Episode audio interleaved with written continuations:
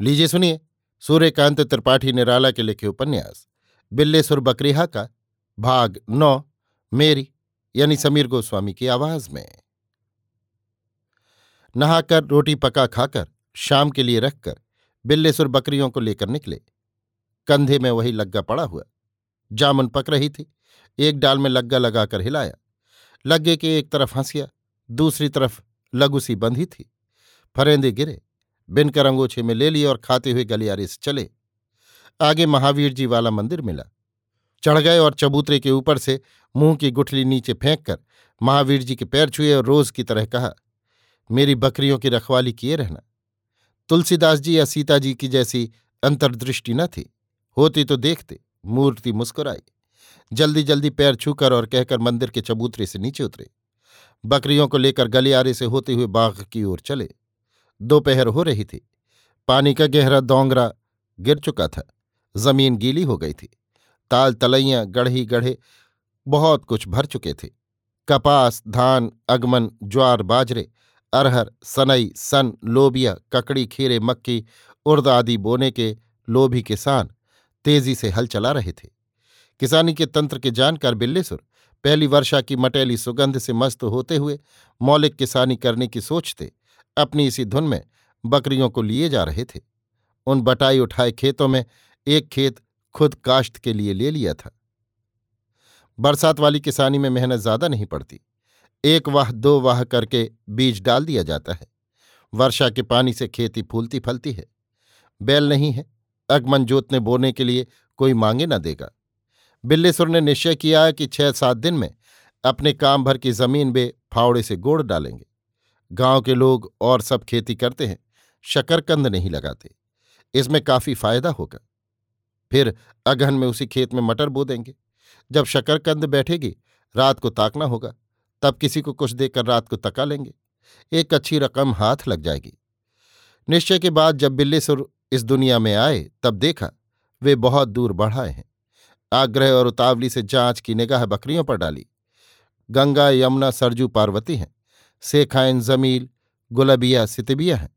रमुआ श्यमुआ भगवतिया परभुआ है। टोरई है और दिनवा। बिल्लेसुर चौकन्ने होकर देखने लगे। पीछे दूर तक निगाह दौड़ाई।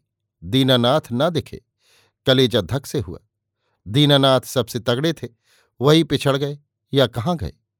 बुलाने लगे। और और, दिनवा अले अले और आओ आओ दिनवा। और और बेटा दीनानाथ। और टोरोई में आने लगी। दीनानाथ की कोई आहट न मिली। टोरोई कहाँ है दिनवा? टोरोई में आती हुई बिल्लेसुर के पास आ गई। बिल्लेसुर बकरियों को लेकर उसी रास्ते लौटे। उसी नाले के पास लड़के ढोर लिए खड़े थे। बिल्लेसुर को देखकर मुस्कुराए।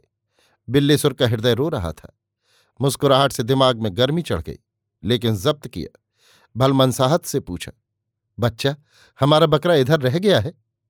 कौन बकरा? पट्ठा एक हम दिनवा कहते थे। दिनवा कहते थे तो दिनवा से पूछो, हम नहीं जानते कहाँ हैं। बिल्लेसुर ने फिर पूछताछ नहीं की। संदेह हुआ, जी में आया चलकर नाले के किनारे खोजें, लेकिन बकरियों को किसके भरोसे छोड़ जाए? फिर एक बच्चा गायब कर दिया जाए तो क्या करेंगे? जल्दी जल्दी मकान की तरफ़ बढ़े। बच्चों और बकरियों को भगाते ले चले। रास्ते में दो एक आदमी मिले, पूछा, क्या है बिल्लेसुर इतनी जल्दी और भगाए लिए जा रहे हो?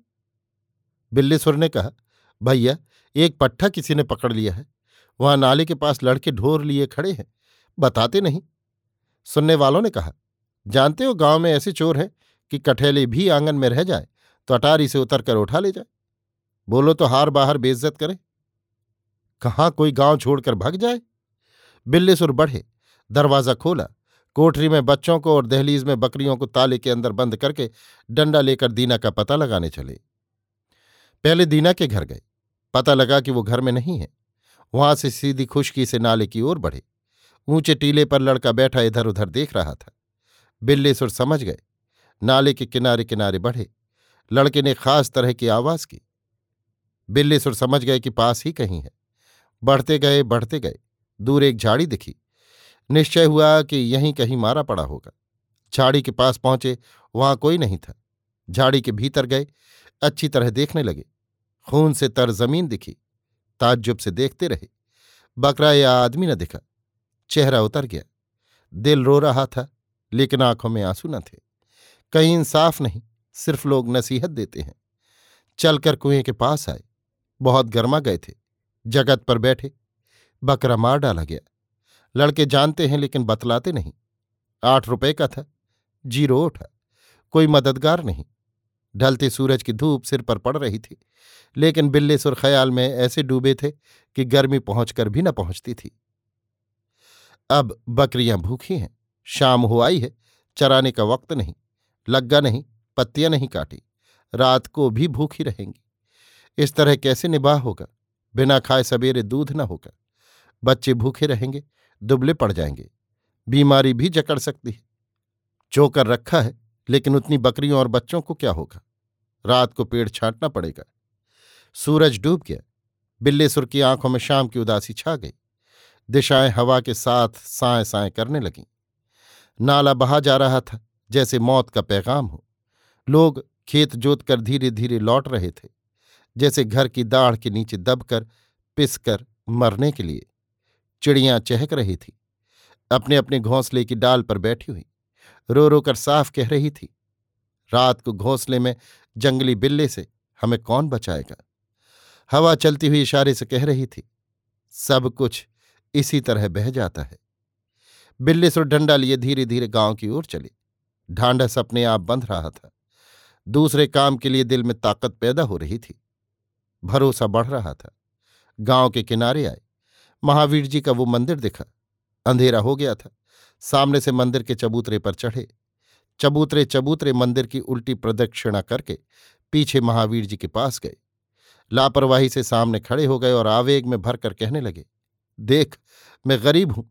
तुझे सब लोग गरीबों का सहायक कहते हैं। मैं इसीलिए तेरे पास आता था और कहता था, मेरी बकरियों को और बच्चों को देख रहना। क्या तूने रखवाली की? बता, लिए थूथन समूह खड़ा है? कोई उत्तर नहीं मिला। बिल्लेसुर ने आँखों से आँखें मिलाए हुए महावीर जी के मुँह पर वो डंडा दिया कि मिट्टी का मुँह गिल्ली की तरह टूटकर बीघे भर के फासले पर जा गिरा। अभी आप सुन रहे थे सूर्यकांत त्रिपाठी निराला के लिखे उपन्यास बिल्लेसुर बकरीहा का भाग नौ, मेरी यानी समीर गोस्वामी की आवाज़ में।